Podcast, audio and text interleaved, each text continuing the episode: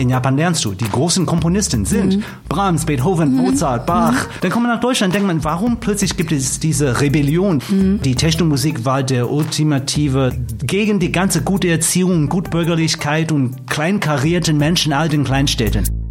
Das ist der Telekom Electronic Beats Podcast, der Podcast rund um Nachtleben und Clubkultur. Wir sprechen mit DJs, Türstehern, Tänzern, Clubbetreibern und anderen Nachtmenschen. Mein Name ist Gesine Kühne. Und ich bin Jakob Töne. Herzlich willkommen beim Electronic Beats Podcast.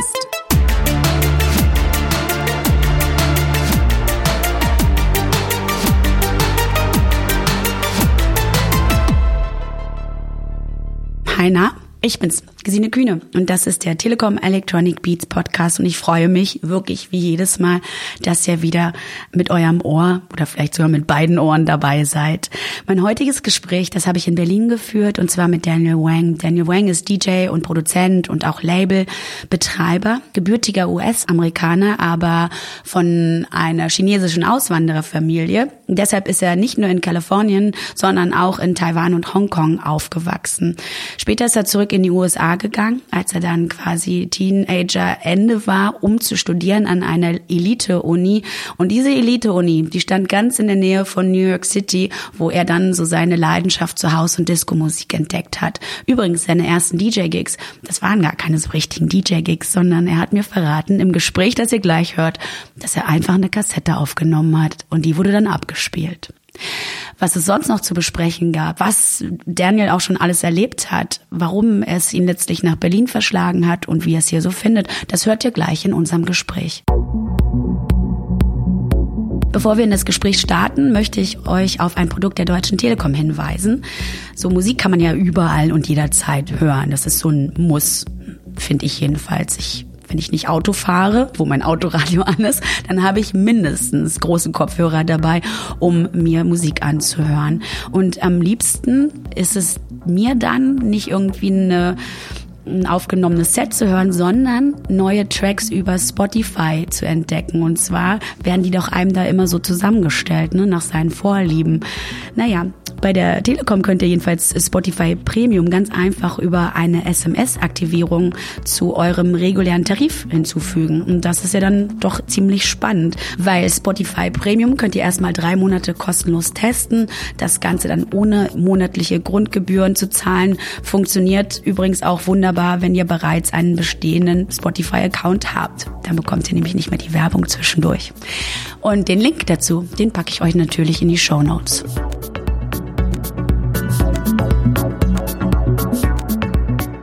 Hallo, Tag, Daniel Wang. Hallo, Gesine. Hi, how you doing? Nice to meet you, schön, dich kennenzulernen. Ja, danke gleichfalls. Ich finde, wer so in Berlin unterwegs ist und gerne bunte Glitzerpartys feiert mit einem 4/4-Takt, ungefähr, der kennt dich.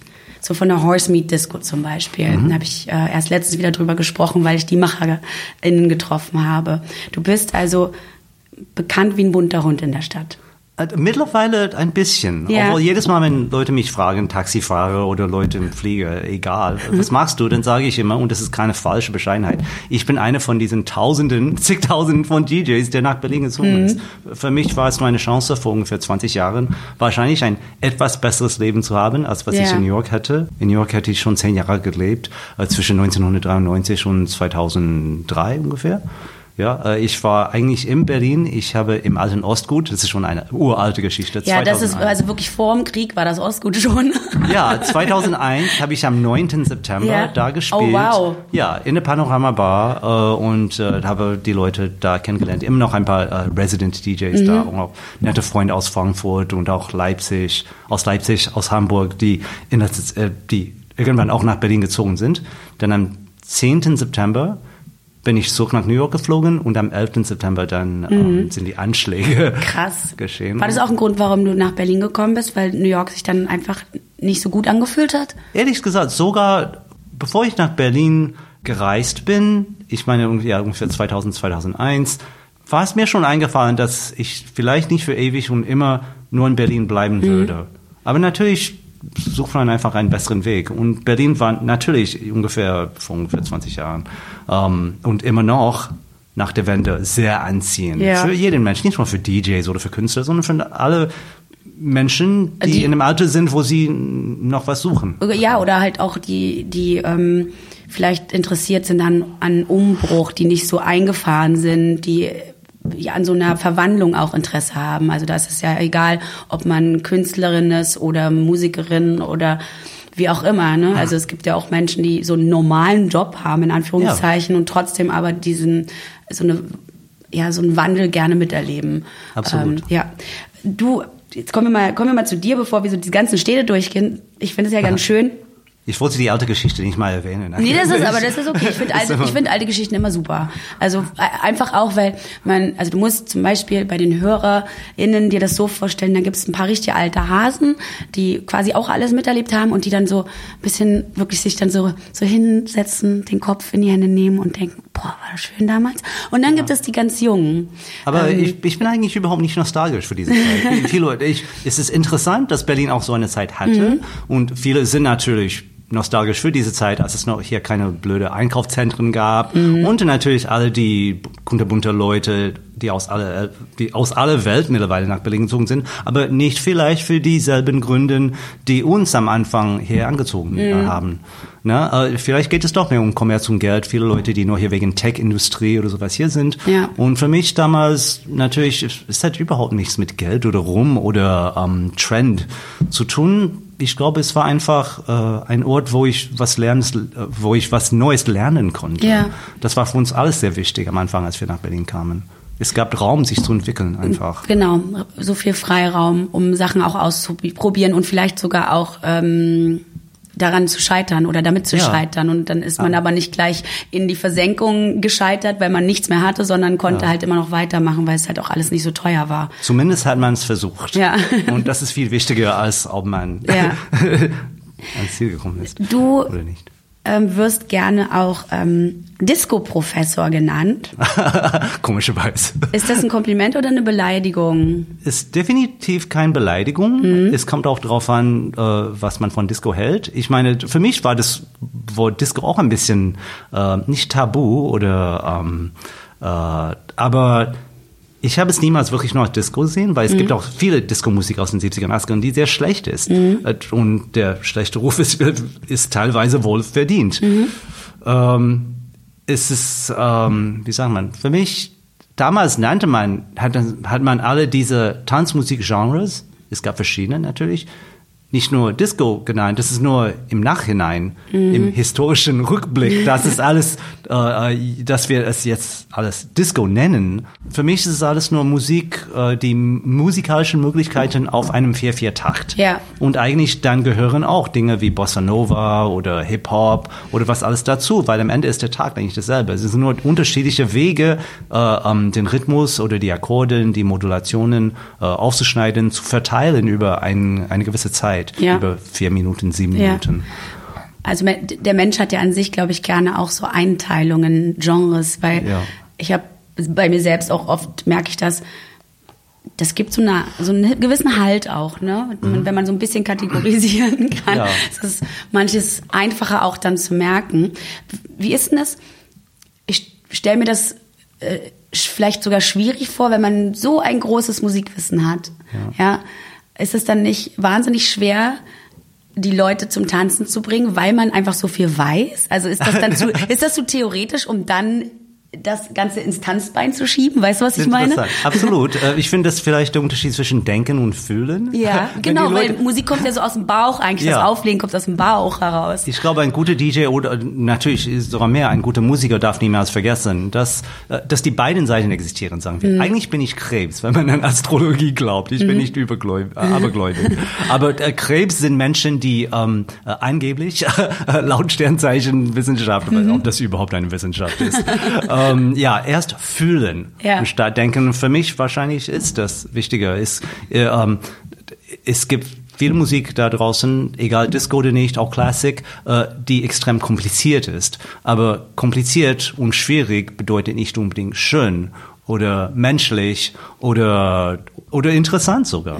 Man kann sehr komplizierte Sachen schreiben, nach sehr strengen Regeln, nach sehr komplizierten formellen. Aber das Endergebnis ist nicht unbedingt schön, das bewegt dich unbedingt nicht. Also als DJ natürlich, da ich pendel zwischen den zwei Polen. Ja. Sagen wir, wenn ich das Gefühl habe, es ist zu kompliziert geworden oder es ist niemals zu kompliziert. Gibt es so Momente schon, dass du merkst, oh, ich war zu kopfig vielleicht? Absolut, und absolut. Merkst du das dann auch an der Tanzfläche, dass die eventuell ein bisschen leerer wird oder ist das dann wirklich auch nur in deinem Kopf? Das ist eine gute Frage. Es kommt drauf an. Man vergleicht immer dieses Ding. Ist alles nur in meinem Kopf oder teile ich dieses Gefühl mit dem Publikum? Das ist eigentlich ein sehr wichtiges Ding. Es gibt DJs, die zu sehr in eine Richtung oder in andere neigen. Manche wollen nur dem Publikum gefallen und spielen total kacke. Uninteressante Sachen, nur weil sie denken, die sind alle in diesen Ebenen. Ja. Es gibt die anderen, die nur als Professor, als Gelehrten zeigen und dann wollen nur... So ein bisschen so Künstlergehabe fast schon. Die wollen zeigen, wie tief. Ja, genau.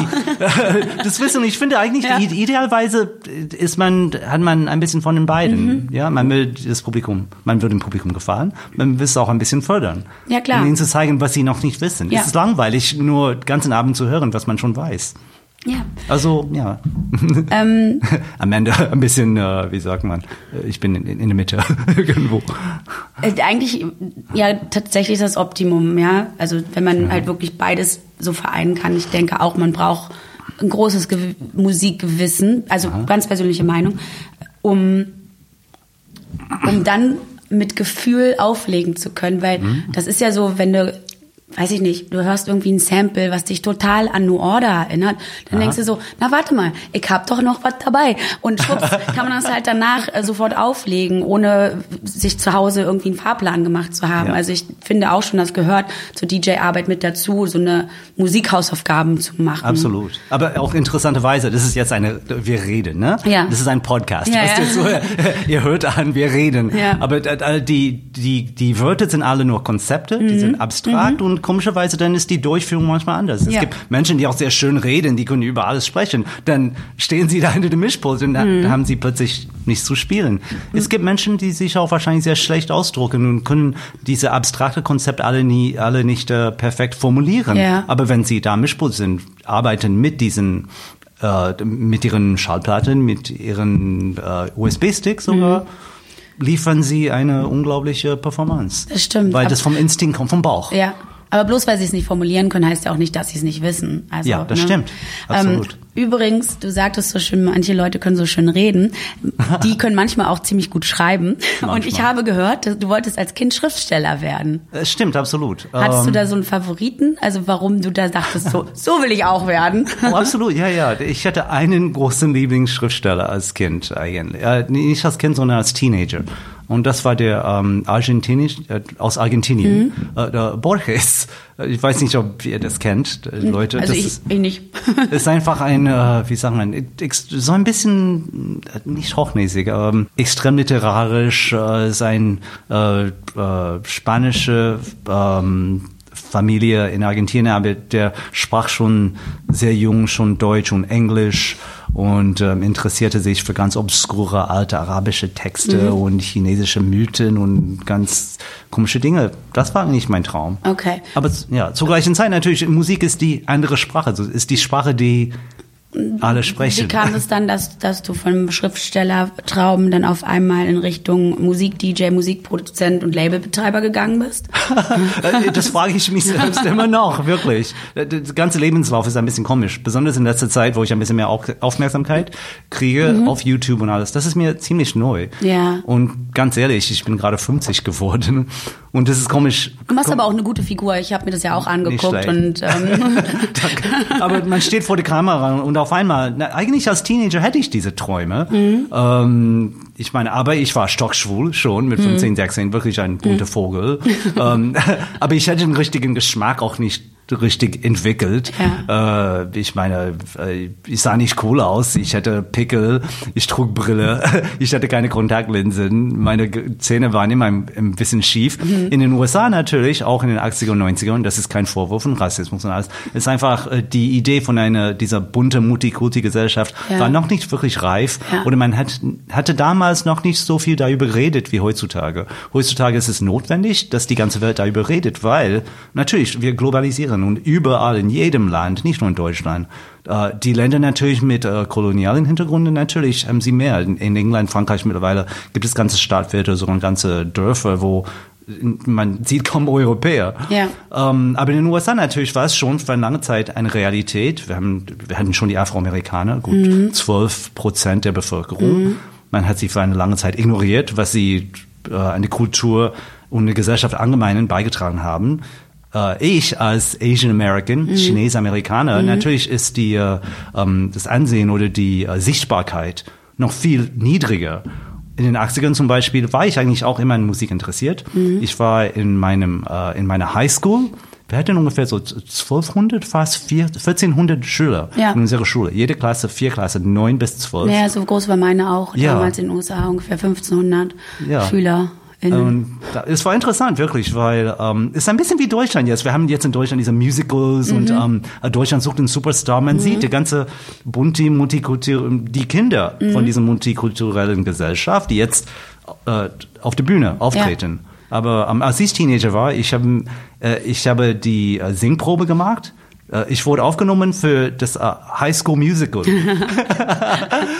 das war Oklahoma. Oder vielleicht ein anderer. No, es war Bye Bye Birdie, ob ihr das kennt. Das kenne ich nicht. Rock'n'Roll Musical aus den 60ern. Aber ich war der einzige, Entschuldigung, das Wort, nicht Weiße in dem ganzen Cast, wo ungefähr so 100 Leute. Und ich fühlte mich total unwohl einfach. Weil das sollte alles in einem kleinen Staat irgendwo in den USA stattfinden. Und ich habe es einfach, ich bin ausgestiegen.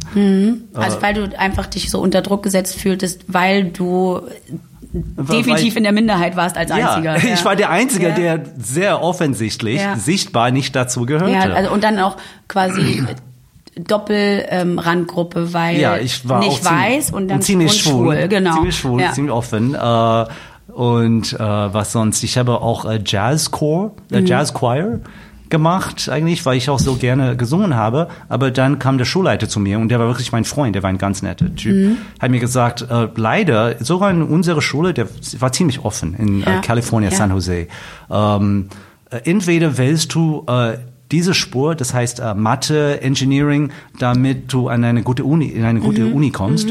Oder gibt es diese andere Optionen, das heißt Chor oder Handarbeiter, das gibt es kaum noch heutzutage. Ja, also so ein bisschen so eine musische Richtung, wo alles Handwerk und Kreative gefördert wird. Aber es war entweder oder. Man musste eine wählen, die Klassen waren alle gleichzeitig, man konnte nicht den beiden haben. Ja, ja.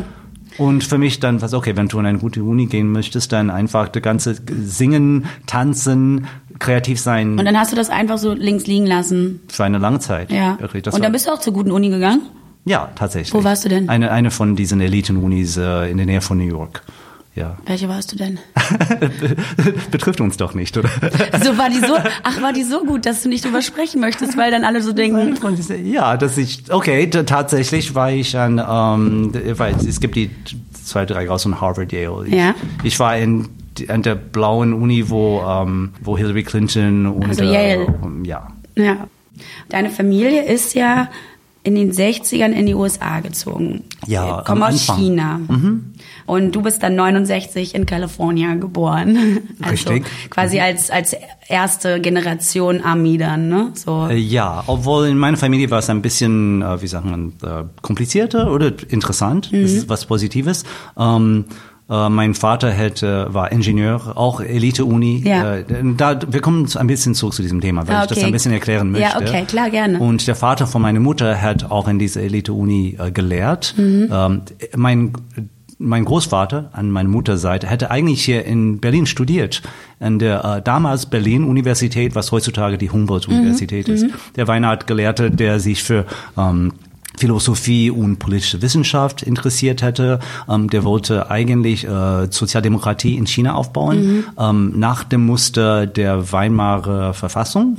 Und daher hätte er hier in Deutschland studiert in den 20ern und 30ern, vor 100 Jahren schon. Also wir hatten eigentlich eine Art Verbindung zu Deutschland. Aber ich bin der Einzige, der in meiner Familie. Das heißt, das war gar nicht so, wie man sich das vorstellt, Auswandererfamilie, die aus Fluchtgründen oder soziale Ungerechtigkeiten, sondern eher, weil deine Eltern ein wahnsinnig hohes Standing hatten. Ja, sie waren extrem gut gebildet, konnte man sagen. Nicht reich, niemals wohlhabend, aber natürlich in Asien, wie hier, gibt es auch einen gewissen Status für, wie sagt man, Sozialkasten, nicht auf Geld basiert, sondern auf Bildung. Ja, so akademische Hinsicht. Und ich will auch weiter, bei deinen Eltern bleiben. Und du hast es ja schon gesagt. Genau. Erstens, da merkt man auch schon, dass du aus einem gebildeten Haushalt kommst. So, wenn du mit 15 oder so sagst, ich werde jetzt Schriftsteller und hier dieser arrogante Argentiner ist mein Lieblingsschriftsteller. Nicht arrogant, der war eigentlich. Und dann genau dieser Weg, oder dein Schulleiter, der dir in der Highschool sagt, so, Junge, jetzt musst du dich entscheiden. Entweder du machst halt einen auf Musik oder du gehst halt an Elite-Uni mit dem ganzen quasi in Anführungsstrichen schwierigen Kram. Also das, wo man wirklich lernen muss und rechnen und keine Ahnung, was man alles muss. Ne? Das ist das Komische eigentlich, ist das irgendwie auf irgendwelche Weise, eigentlich soll ich das erklären. Also ich war in der Uni da und sogar in den 80ern, das hat mich sehr gestört. Ich habe sofort bemerkt, wie viele Leute, und das hat viel mit der gesellschaftlichen Struktur der USA zu tun. Ich meine, schließlich meine Family, wir hatten niemals wirklich sehr viel Geld. Yeah. Sofort habe ich bemerkt, wie viele, man sagt Erben, Legacies, Kinder in diesen großen Eliten-Uni sind. Ja klar, das ist ja, 20%, das wird weitergegeben. Ja, dessen Eltern nur sehr viel Geld, Millionen gespendet haben und die hatten überhaupt kein Interesse an Studien. Ich konnte nicht glauben, wie blöd die Gespräche waren, die ich mit manchen führen musste. So, habt ihr überhaupt keine Ahnung. Und die sind die Leute, die in den USA heutzutage... die sind halt so schön weltfremd komplett, ne? So, ja, wie Boris Johnson auch. Oh, die kommen raus. Ja. Die sind die Leute, die an Wall Street in den Regierungen, Staat oder wie sagt man, bundesweit, egal, die hohen Posten bekommen. Und das für mich erklärte schon damals sehr viel die unglaubliche Ungleichheit in der amerikanischen Gesellschaft. Das hat mich sehr gestört. Zu gleichen Zeit natürlich, als Schwule ist man schon ein bisschen Außenseiter. Ja, klar. Und natürlich wieder mal das Thema von Rasse und Kultur. Als Nicht-Weiße natürlich hätte ich auch so viel. Es gab viele Sachen, wo ich nicht wirklich teilnehmen dürfte, oder es machte mich sehr unwohl. Yeah. Vielleicht weil ich auch nicht so sportlich war und alles. Yeah. Andererseits, das Interessante ist an dieser Uni, die Freundschaften, die ich die Leute, die ich kennengelernt habe. Ja, also die Freundschaften, die du aufgebaut hast oder geschlossen hast. Ja, das ist das Wort. Danke. Und sogar die Angestellten, die Leute, die an der Uni gearbeitet haben, waren mir sympathischer. Und am Ende hatte ich sogar einen Freund, eine Liebesaffäre für eine Weile mit einem sehr hübschen Afroamerikaner, der in der Stadt lebte und arbeitete, der quasi, der manchmal an den Partys oder an den Veranstaltungen auftauchte in der Uni. Und von denen hätte ich das Gefühl, ich hätte viel mehr gelernt über die Wahrheit, über die Wirklichkeit. Was hast du genau studiert? Technischerweise war es Psychologie und Soziologie. Am Ende habe ich 3 bis 4 Stunden jeden Tag von meinen letzten 2 Jahren dort an der japanischen Sprache gewidmet. Ah, echt, ja? Ja, wirklich. Das ist ja cool. Doch, nicht, das finde ich wirklich, also sprichst du jetzt Japanisch oder ist das war ein bisschen wenig?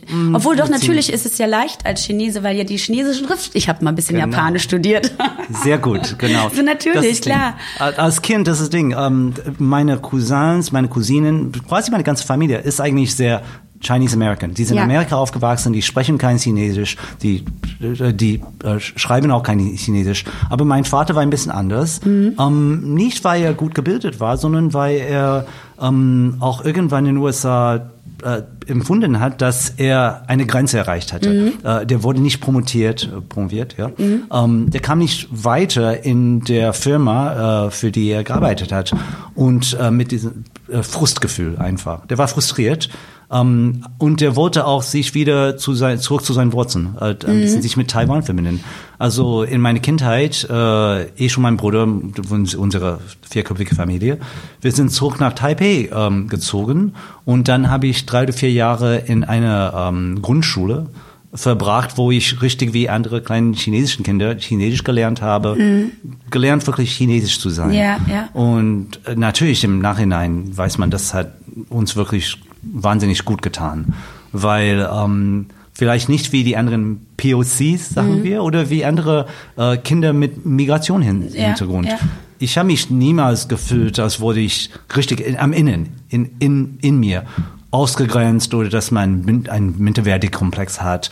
Wir als Kinder in Taiwan oder in China sind aufgewachsen mit dem Wissen, dass China eine uralte, sehr lange interessante Kultur hat, dass man alles in der Geschichte schon erlebt hatte, böse Kaiser, weise Gelehrten, die Sprache auch natürlich. Und natürlich hat das für mich auch einfach gemacht, die japanische Sprache zu lernen. Ja. Weil 70% der Schriftzeichen, guckt man die Zeitung deshalb, und weiß man schon mehr. Deshalb habe ich nämlich wieder aufgehört, weil ich keinen Bock hatte, chinesische Schriftzeichen zu lernen. Es ist eine ganz andere Welt. Ja, wirklich. Ja. Aber wenn man die beiden Seiten hat, und ich kann es auch verstehen, den Reiz des Fernostens, wirklich. Wenn meine europäischen Freunde hier natürlich, die Reise nach Thailand, die Reise nach Japan, und alle sind natürlich bezaubert, fast alle. Die Schattenseite, die dunkle Seite gibt es auch in jedem Land. Wie bezaubert waren denn deine Eltern von deinem Karriereweg? Die hatten niemals wirklich seine Sage. Weil, um einmal wieder so ein bisschen die Kurve zu kriegen. Ja, wow, das wird echt persönlich. Aber es ist auch interessant so, das macht mir nichts aus. Eigentlich, ich habe ziemlich gelitten als Kind, teilweise weil mein Vater dann krank wurde und ich hätte ihn kaum gesehen, für ungefähr 15 oder 20 Jahre. Meine Mutter, komischerweise, sie ist sehr katholisch, das ist auch die sehr europäische Erziehung eigentlich, weil schon in den 20ern und 30ern in China gab es Kloster, es gab viele Nonnen und Priester von verschiedenen katholischen Ordnen, die da unterwegs waren. Also meine Mutter hatte eher eine westliche Bildung, so war in ihrer Kindheit in China. Und sie hatte schon viele schwulen Freunde, auch in den USA. Und eigentlich, obwohl sie immer noch sehr fromm ist, hatte sie niemals Probleme mit meiner kunterbunten Seite, sagen wir. Ja. Und wir waren sogar oft im Theater und alles zusammen. Sie war eigentlich nicht schlecht als Mutter für einen schwulen Sohn. Ja, weil sie halt einfach quasi schon ein bisschen mehr Erfahrungen hatte mit kunterbunten. Oder sie hat es einfach akzeptiert. Es entsprach vielleicht auch ihre eigene Natur. Und dann war es auch okay, dass du quasi Musiker geworden bist. Ist es nicht mal okay oder nicht? Ich glaube, sie haben es alles akzeptiert. Wahrscheinlich steckt es auch in. Das ist eine interessante Frage. Ich frage mich selbst, wenn ich nicht schwul wäre, wenn ich nicht in den USA aufgewachsen wäre oder in einem westlichen Land, sagen wir, es könnte auch hier passieren, hätte ich denselben Weg gewählt. Wie war denn das? Also warst du dann noch an der Uni, warst auf irgendeiner Party, in Berlin sei schon in New York, und dann hast du da jemanden Platten auflegen gesehen, dachtest du, das kann ich doch auch oder will ich auch? Oder? Es fing schon an in den Uni, als ich ungefähr 19 oder 20 war. Ich war 2 oder 3 Mal in den großen Clubs in New York, und damals war es Mars, M-A-R-S, und Roxy. Roxy ist ein sehr bekannter Club, das war zu sehen auch in dem Film Beat Street zum Beispiel. Ich habe die ganze sehr schwule, sehr bunte auch, viele Schwarze. Ich meine, die afroamerikanischen Männer, die da getanzt haben, sie haben diese wahnsinnig schöne Körper und die Haut. Ich fand das einfach faszinierend und schön. Und dann habe ich auch mit Kassetten, so Cassette-Tapes, bei den schwulen Partys in meiner Uni schon. Wir haben nicht mal aufgelegt. Wir haben einfach eine Kassette aufgenommen für 2, 3 Stunden. Wir haben die Kassette da in einen Kassettenspieler reingesteckt und einfach auf Play gedruckt. Ja. Das war es. Wir hatten keine Plattenspieler. Ja. Also ihr hattet vorher dann quasi euch ein Mixtape gemacht. Ja, und einfach dann da reingelegt. Ja. Und aber als Karriere damals noch nicht. Ich dachte immer noch, es ist wie eine sehr langsam wachsende Bonsai quasi, ein verformter Baum. Also gab es keinen so einen Punkt, wo du dachtest so, jetzt aber. So lange hätte es gedauert in meinem Kopf, und sogar bis vor 10 oder 12 Jahren. In meinem Kopf war ich immer noch der gute chinesische Sohn von einer Einwandererfamilie, und irgendwann kriege ich einen echten Job, nicht als DJ, sondern an irgendwelchen Uni. Und denk, wie viele asiatische und auch chinesische Einwanderer es gibt an diesem Land. Wie viele gibt es wirklich, die überhaupt sich einen Weg wagen? Ja. Künstler, Sänger, was. Und nicht blöd, nicht kommerziell, sondern Leute, die es wirklich aus Leidenschaft machen oder weil sie sonst nichts wirklich im Leben machen möchten, außer singen und tanzen und Spaß haben. Es ist nicht leicht. Ja. Ich meine nicht, es ist kein Selbstlob. Ich meine, es ist sehr schwer, über seine Erziehung quasi wegzuschmeißen, und besonders bei Asiaten und wahrscheinlich bei vielen Menschen, die Unterdrückung von Emotionen und von Träumen. Mhm.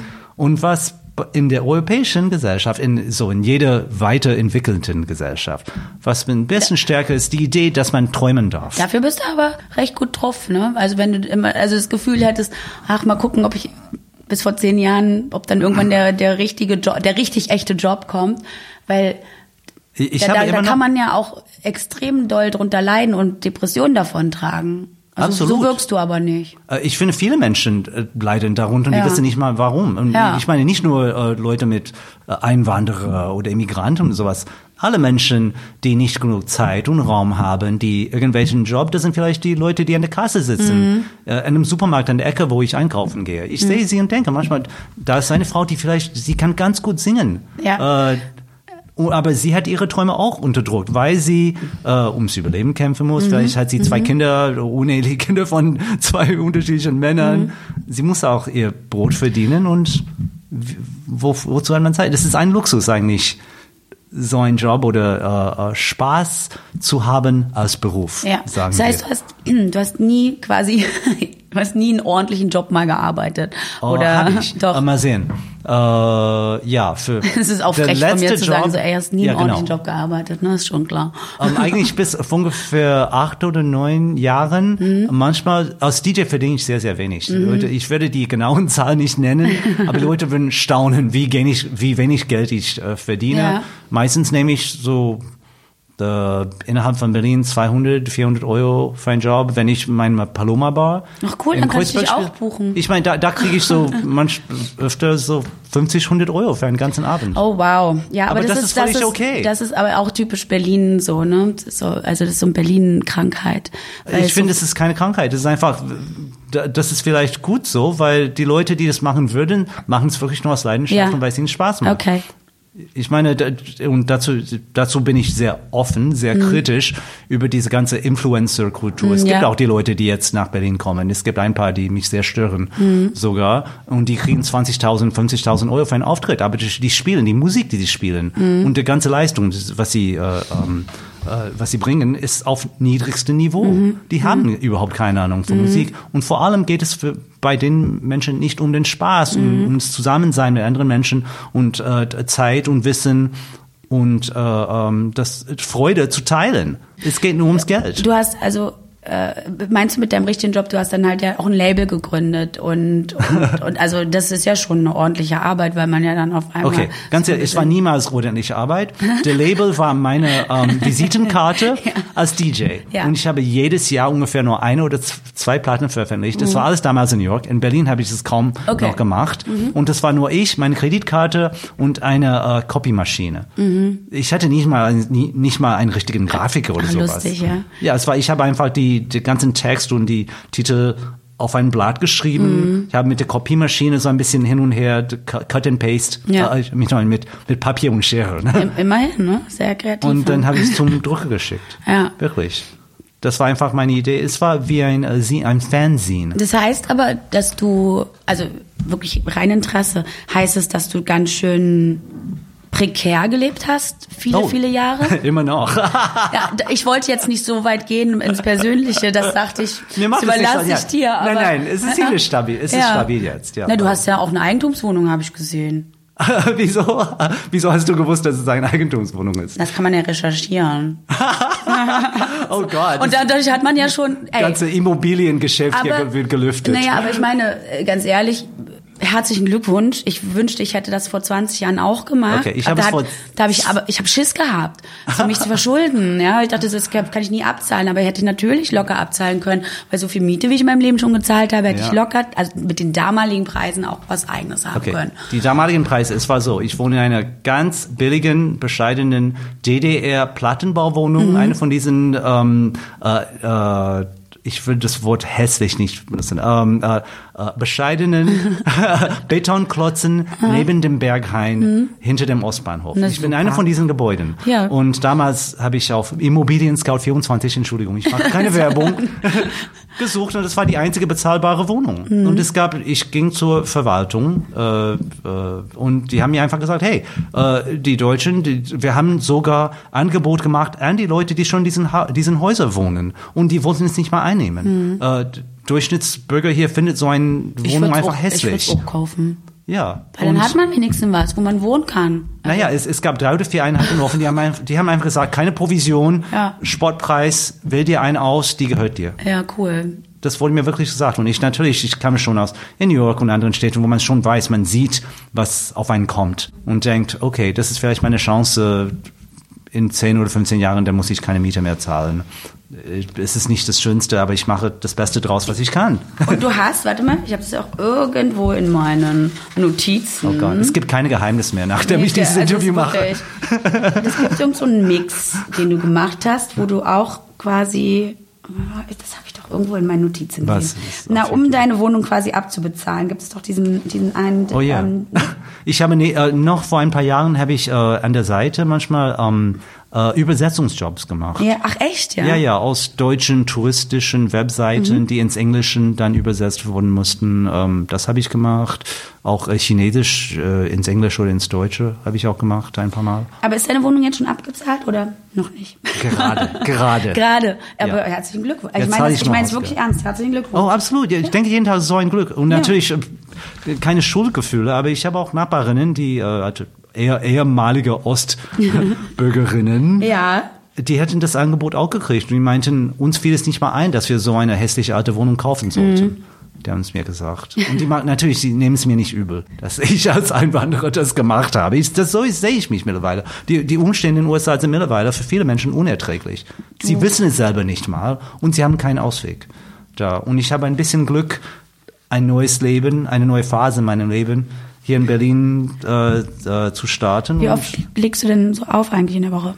Im Monat vielleicht 2-mal. Okay. Einmal in Berlin, dann 2 oder 3-mal woanders. Okay. Meistens in europäischen Städten so ja, EasyJet rein. Du musst halt tatsächlich noch andere Sachen nebenher machen, sonst geht es ja gar nicht. Ja, ich arbeite immer noch. Ich kann noch nicht, noch keine Rente. Vielleicht, ich weiß es nicht, nach diesem Jahr, ich arbeite an neuer Musik. Mhm. Die neuen Tracks, ich singe sogar jetzt. Mhm. Es klingt okay. Naja, aber das hattest du ja früher auch mal schon anvisiert, also warum nicht? Ja, dann vielleicht fängt wieder eine neue Phase an. Vielleicht kann ich ein bisschen mehr, aber es geht nicht ums Geld eigentlich. Ich habe gerade immer genug fürs Überleben und der Rest. Aber das ist ganz schön, oder? Also ich meine, wenn jetzt nicht zum Beispiel die Zähne kaputt gehen, ich weiß nicht, ob du Zahnzusatzversicherung hast, ich nicht, aber... ich kann es mir leisten, meine Zähne richtig in Ordnung zu halten. Die waren niemals schlecht eigentlich. Du hast gerade das Berghain erwähnt, weil du da quasi sehr in Spucknähe wohnst. Noch ein Berliner Thema. Ja, ist das auch dein Club oder gar nicht so wegen Musik und Szene? Ganz ehrlich, ich habe noch ein Dutzend Freunde, die dort, das sind die Residents, die Leute, die auch im Büro arbeiten, die alle bewundere ich, die halte das alles. Für mich, ganz ehrlich, schon seit einer Weile macht es, sagen wir, viel weniger Spaß als damals. Und das ist ein bisschen schade, weil natürlich wissen wir, das war eine der ersten. Ich meine, ich weiß nicht mal, ob das immer noch den Club Platzhirsch nennen konnte, weil das so viele, das ist auch unvermeidlich, EasyJet-Touristen und der ganze Hype und auch natürlich wissen viele, es wird häufig auf Facebook und so diskutiert, es ist aggressiver geworden, es ist kommerzieller geworden, die Stimmung ist nicht mehr dieselbe. Das finde ich schade. Ich gehe immer noch hin, ab und zu mal, besonders unten. Unten im Berghain gibt es eine andere Art Spaß, wo nur schwule Männer einander treffen. Und ja, ich denke immer noch, hey, da habe ich viele schöne Zeiten gehabt. Ja. Für mich natürlich ist die musikalische Seite sehr wichtig. Für mich war, jetzt ist es ein bisschen ernst, seriöses Thema. Die Akustik und die Soundanlage waren für mich immer ein bisschen ein Thema dort, weil ich finde, wenn ein Club einer der besten auf der Welt sein sollte, das wirklich, es sollte vorbildhaft sein. Und die haben die Wände nie wirklich richtig akustisch behandelt. Für mich halt das, es klingt immer noch wie eine große alte Kirche oder Fabrik, wo man einen Rave macht. Mhm. Und vielleicht bin ich selber auch anspruchsvoller geworden. Ich hatte damals schon in Panorama Bar mehrmals aufgelegt. Und ich habe mir immer gedacht, warum klingt es nicht in diese DJ-Kabine in der Panorama nicht wie es sollte. Warst du in letzter Zeit mal wieder da? Weil die haben ja oben zum Beispiel auch nochmal die Anlage, glaube ich, vor 1,5 Jahren oder so gewechselt. Ja, ich war sogar da letzte Woche. Warum haben wir uns denn nicht gesehen? Ich habe die drei kleinen akustischen Paneelen da gesehen an der Fliesenwand, die gespurt. Und die waren nicht ausreichend. Okay. Ich hätte es sogar schon mit dem Inhaber diskutiert. Mhm. Andere DJs haben das auch schon mehrmals erwähnt. Mhm. Das weiß ich ganz genau. Die könnten es verbessern, aber natürlich für sie dann ist es eine Wahl zwischen Aussehen und Sound vielleicht. Ich habe das Gefühl, aber das ist natürlich sehr, sehr, sehr, sehr subjektiv. Mhm. Wenn ich zum Beispiel unten bin, also im Berghain, nicht im Lab. Ins Lab darf man auch ab und zu mal. Zweimal im Jahr. Zweimal im Jahr als Frau. Genau. Ja, genau. Oder halt, wenn Silvester auch mal alles offen. Schön, dass du mitmachst. Ich war auch da eigentlich. Ich habe also unten das Gefühl, wenn ich halt dann vor der Box stehe, was sehr oft vorkommt, und ich habe schon empfindliche Ohren, würde ich sagen. Ja. Ich habe sehr, sehr gute, aber empfindliche Ohren. Du bringst es genau auf den Punkt, denke ich. Ich habe aber zum Beispiel keine Probleme danach. Also ich kenne das von anderen Clubs und ich gehe, ich habe professionellen Hörschutz auch, den ich nie benutze. Und ich im Berghain meinst du? Ja, und ich gehe ohne Ohrensausen raus. Was ich faszinierend finde. Okay, das obwohl ist es so, also schon sehr laut ist. Eigentlich nicht, ich finde es schon eigentlich zu laut. Ja. Aber natürlich ist nicht nur die Lautstärke, sondern die Qualität. Was heißt die allgemeine Klangbild? Das allgemeine Klangbild, Entschuldigung. Ich finde, es könnte eigentlich sehr viel verbessert werden. Aber es ist nicht subjektiv. Ich glaube, es gibt objektive, sachliche Maßstäbe, wobei man das messen kann. Und es gibt Clubs, die tatsächlich wirklich gut klingen oder auch in der Stadt mittlerweile, was wir nicht unterschätzen dürfen, die Tatsache, dass viele kleineren Clubs, dass es wirklich gut klingt. Zum Beispiel nicht super geil, nicht optimal vielleicht, aber angenehm, intim, warm und an einem menschlichen Niveau, wo man die Musik und nicht maschinell, weil bei Technomusik, bei viel elektronischer Musik ist man quasi dazu gezwungen zu tanzen oder was zu fühlen, weil die Lautstärke und dieser überwältigende Rhythmus. Das ist halt, findet alles in deinem Körper statt, schon so doll, ne, dass man halt ja gar nicht stillstehen kann. Ja, aber idealerweise, finde ich, trifft das natürlich nicht nur deinen Körper, sondern auch dein Herz, deine Seele, wenn man an sowas glaubt. Ja, und in vielen Umwelten, in vielen Räumen mittlerweile in Berlin gibt es immer noch diese Möglichkeit und es gibt ein paar Clubs, die es richtig gut machen. Sogar in ein paar Clubs, zum Beispiel Schrippe Hawaii in der Ziererstraße neben dem. Ja, ich habe da gerade aufgelegt vor ungefähr 2 oder 3 Wochen und ganz ehrlich, die Anlage war eigentlich ziemlich kacke. Die war nicht gut, aber der Raum war sehr angenehm. Das heißt, man musste nicht sehr laut spielen. Die Höhen, die Frequenzen haben mir gefällt. Die waren nicht ausreichend, aber ohnehin war es am menschlichen Niveau so angenehm, dass wir dort bis um 11 oder 10 oder 11 Uhr morgens gefeiert haben. Alle haben zusammen in einem Kreis getanzt und es musste nicht laut sein. Es musste nicht unbedingt, wie gesagt, es war angenehm. Es war sehr menschlich und die ältere Musik, ich meine auch 70ern, 80ern oder egal was, nicht Techno, nicht elektronisch. Das kam auch sehr gut rüber.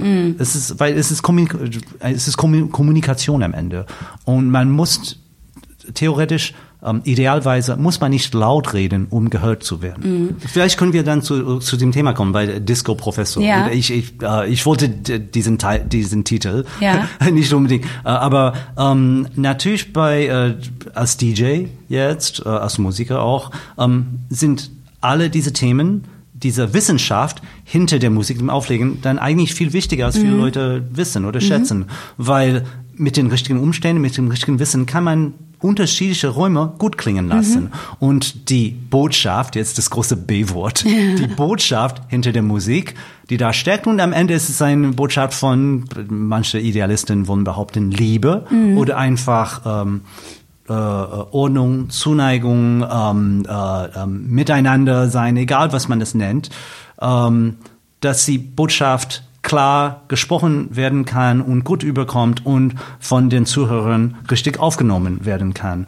Und für mich ist die Wissenschaft hinter dem Auflegen in dem Sinne extrem wichtig. Mhm. Akustik, akustische Wissenschaft, richtige Behandlung von Räumen, Anlage und natürlich auch, was die Musik selbst macht. Und besonderes Ding mit warum ich in letzter Zeit auf Electronic Beats und auf diese Video auch ein bisschen die Musiktheorie und die Komposition und das erklären möchte, weil mit Technomusik hat man quasi ein bisschen zu sehr in eine Richtung gegangen, wo wir sagen, wir schmeißen, ich verstehe das, besonders in dem deutschen Kontext, es ist sehr, sehr wichtig, das zu erwähnen.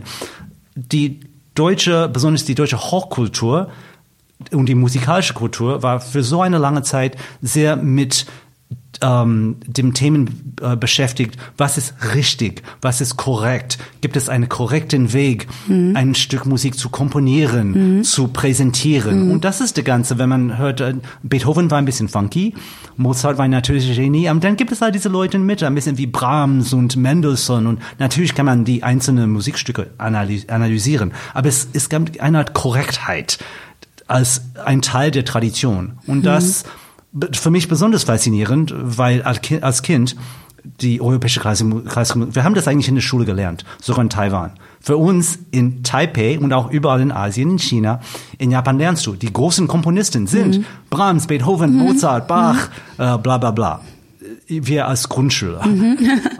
Dann kommen wir nach Deutschland, denkt man, warum plötzlich gibt es diese Rebellion, diese Leute, die alle wollen, die wollen keinen Klassik, die wollen nicht mal Akkorden, die wollen nicht mal Melodien in der Musik, weil die Technomusik war der ultimative so Gegengewicht, gegen die ganze gute Erziehung, Gutbürgerlichkeit und Kleinbürgerlichkeit und kleinkarierten Menschen in all den Kleinstädten. Generell, also auch gegen, also es war ja, also Techno war ja so eine Bewegung gegen alles, auch gegen gestandenen Rock'n'Roll, gegen die Eltern, der kalte Krieg war zu Ende. Es war so ein Umbruch und jetzt durfte alles anders sein, ne? Genau, so. Und wir schmeißen das alles weg und raus, die ganze Gesellschaft, diese blöde Mauer uns gegeben hat und die Kochheit, wir gehen feiern und scheiß auf Melodien und scheiß auf Akkorden und interessanterweise, jetzt kommt es zurück, vielleicht können wir sagen, dass während sich diese Gesellschaft wieder ändert, alles globalisiert, bla bla bla, kommt die Musik, was überwiegend natürlich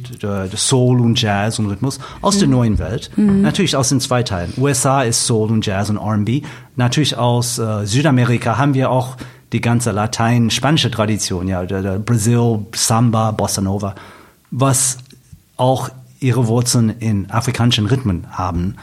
Und das kommt so, können wir vielleicht sagen, nachdem wir diese Phase von nur Techno und harte, elektronische, quasi unmenschliche, maschinelle Musik haben, können wir in eine Richtung gehen, wo die eher menschliche Seite, die Seite voller Ausdruck und Emotion und Liebe auch zurück in die Musik kommt. Ich finde das ganz spannend, dass du das sagst. Ich möchte das jetzt vom Techno mal wegbewegen, weil, also lassen wir den Techno mal Techno sein. Ja. Ich genieße so, Techno auch, wirklich. Ja. Elektronische Musik, absolut. Ich würde jetzt wirklich Techno im Sinne von wirklich bum, bum, bum, bum, bum und sehr peitschend, industriell und so weiter, egal ob es mit Percussion ist oder was auch immer, ist mir egal. Lassen wir das mal da und gehen wir mal in die etwas langsamere House-Sparte, weil dort, und das, also ich weiß nicht, ob das halt auch wieder so ein subjektives Empfinden ist, da ich ja auch schon lange in der Stadt auch ausgehe und auch Platten gekauft habe, so zum Auflegen. Du bist teilweise auch ein amerikanisches Mädchen. Ich stecke in dir, sagen wir. So. Da weiß ich noch, wie die Stadt es ging immer minimal, also auch House, minimal. Es sind immer so minimal.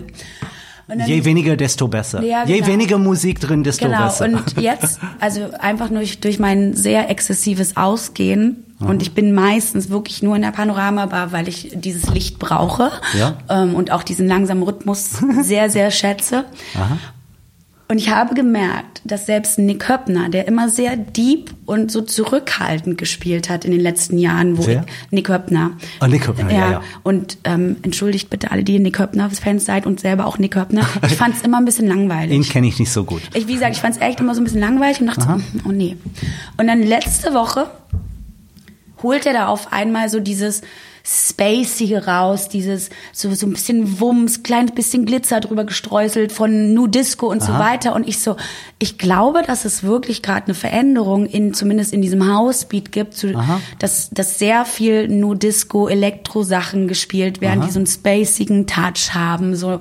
Und da kriege ich gleich Gänsehaut, weil ich das so toll finde, weil es halt schon auch sehr melodisch ist. Also es ist cheap schon, ne? Es hat Wumms, aber es ist trotzdem, merkt man, dass da Melodiestrukturen drin sind, dass da Zitate aus den 80ern, wenn nicht sogar ein 80er-Track wie Spacer Woman mit dabei ist und so. Und ich glaube, dass die Veränderung hat stattgefunden, zumindest in den langsameren BPM-Zahlen. Oder vielleicht pendelt man zwischen den zwei Extremen. Ich meine, wir sind alle Menschen und das ist nicht zu pauschalisieren, aber wollen wir alle dasselbe?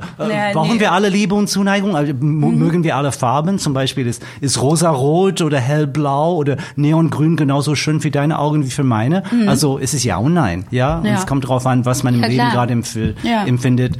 Ja, ich lebe sehr gerne in und also das merkt man ja auch an Farbvorlieben allein beim Anziehen schon. Also vor 2 Jahren ich liebe zwar Gelb, aber ich hätte es nie angezogen, ja. Und du trägst gerade ein rosarotes Mickey Mouse T-Shirt. Ja. Und dazu trage ich neongrüne Schuhe und lilafarbene Socken. Und ich andererseits ganz langweilig. Ich spiele die bunte Musik, aber ich trage eigentlich grau und blau hier. Ja, nee, aber also man merkt es ja auch, was man so für Farbvorlieben hat im Jahr. Und das eine Jahr ist es halt gelb, das andere ist es lila. Und so, klar, das kommt auch immer durch äußeren Einfluss. Ganz, ganz subtil wird uns das so untergeschoben, ne? So, das ist jetzt deine neue Lieblingsfarbe, so ungefähr. Aber trotzdem, ja, also es verändert sich natürlich die ganze Zeit. Und also ich bin so über die Musikentwicklung gerade in der elektronischen Musik super glücklich. Also wie gesagt, ich lasse dieses Techno-Ding, dieses Dunkle außen vor. In Berlin, in unserer Stadt hier oder im Allgemeinen? Ich kann das natürlich nur für Berlin jetzt sagen, beziehungsweise vielleicht deutschlandweit, keine Ahnung. Nee, aber ich habe es auch gespürt. Ja. Ich finde, das entspricht sogar einem gewissen Optimismus. Ja. Und das ist nicht Optimismus. Und das finde ich nämlich auch. Die Leute wirken glücklicher. Die Hände sind öfter in der Luft, weil ich spüre es auch, so, aber spontan, nicht mechanisch. Ja, ja, es ist echt, finde ich. Besonders hier ist jetzt wieder zurück zu den halb politischen Themen, weil wir haben immer noch eine relativ vernünftige Mittelschicht hier in Berlin. Ich finde im Vergleich dazu in den USA mittlerweile, man redet davon, dass es kaum eine Mittelschicht noch gibt. Ich meine, man hat ungefähr 30-40% der Bevölkerung dort, wo die Menschen kaum an Grenze vom Überleben sind. Ein 1/6 von den Menschen kriegen Hilfe nur, um genug Lebensmittel zu haben jeden Tag. Ich meine, da kann man keinen großen Optimismus empfinden.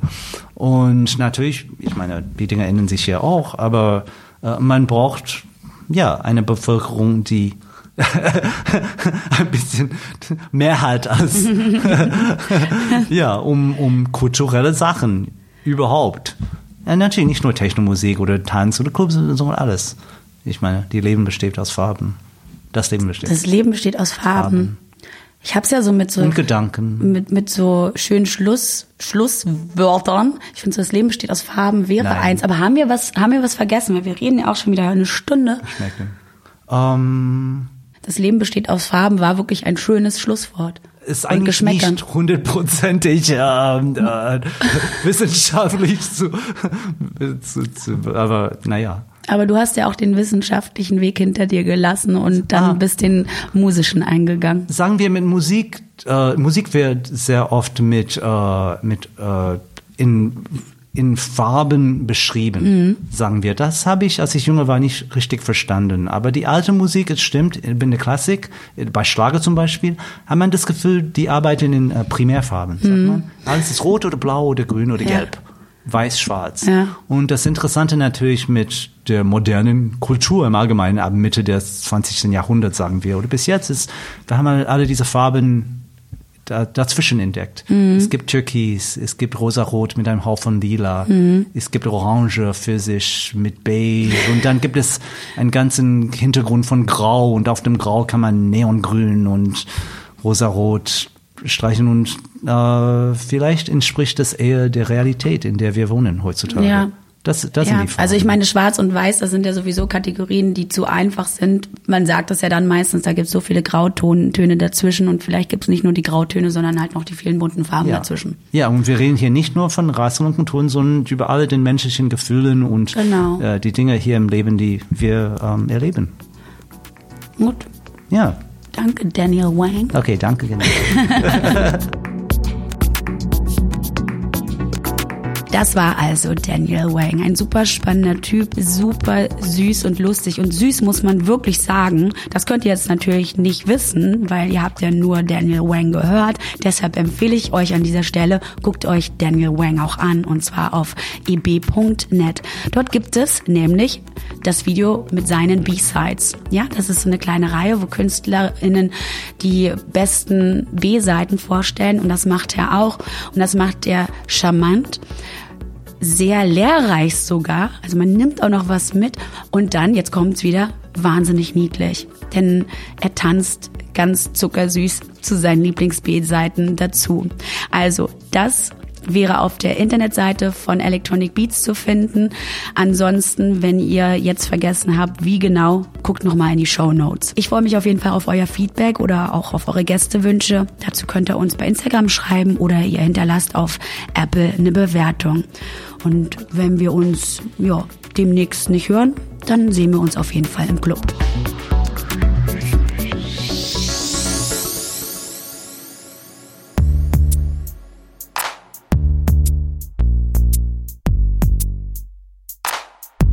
Das war der Telekom Electronic Beats Podcast. Abonniert den Podcast bei Apple, SoundCloud, Spotify oder Deezer. Wir sehen uns im Club. Bis dann.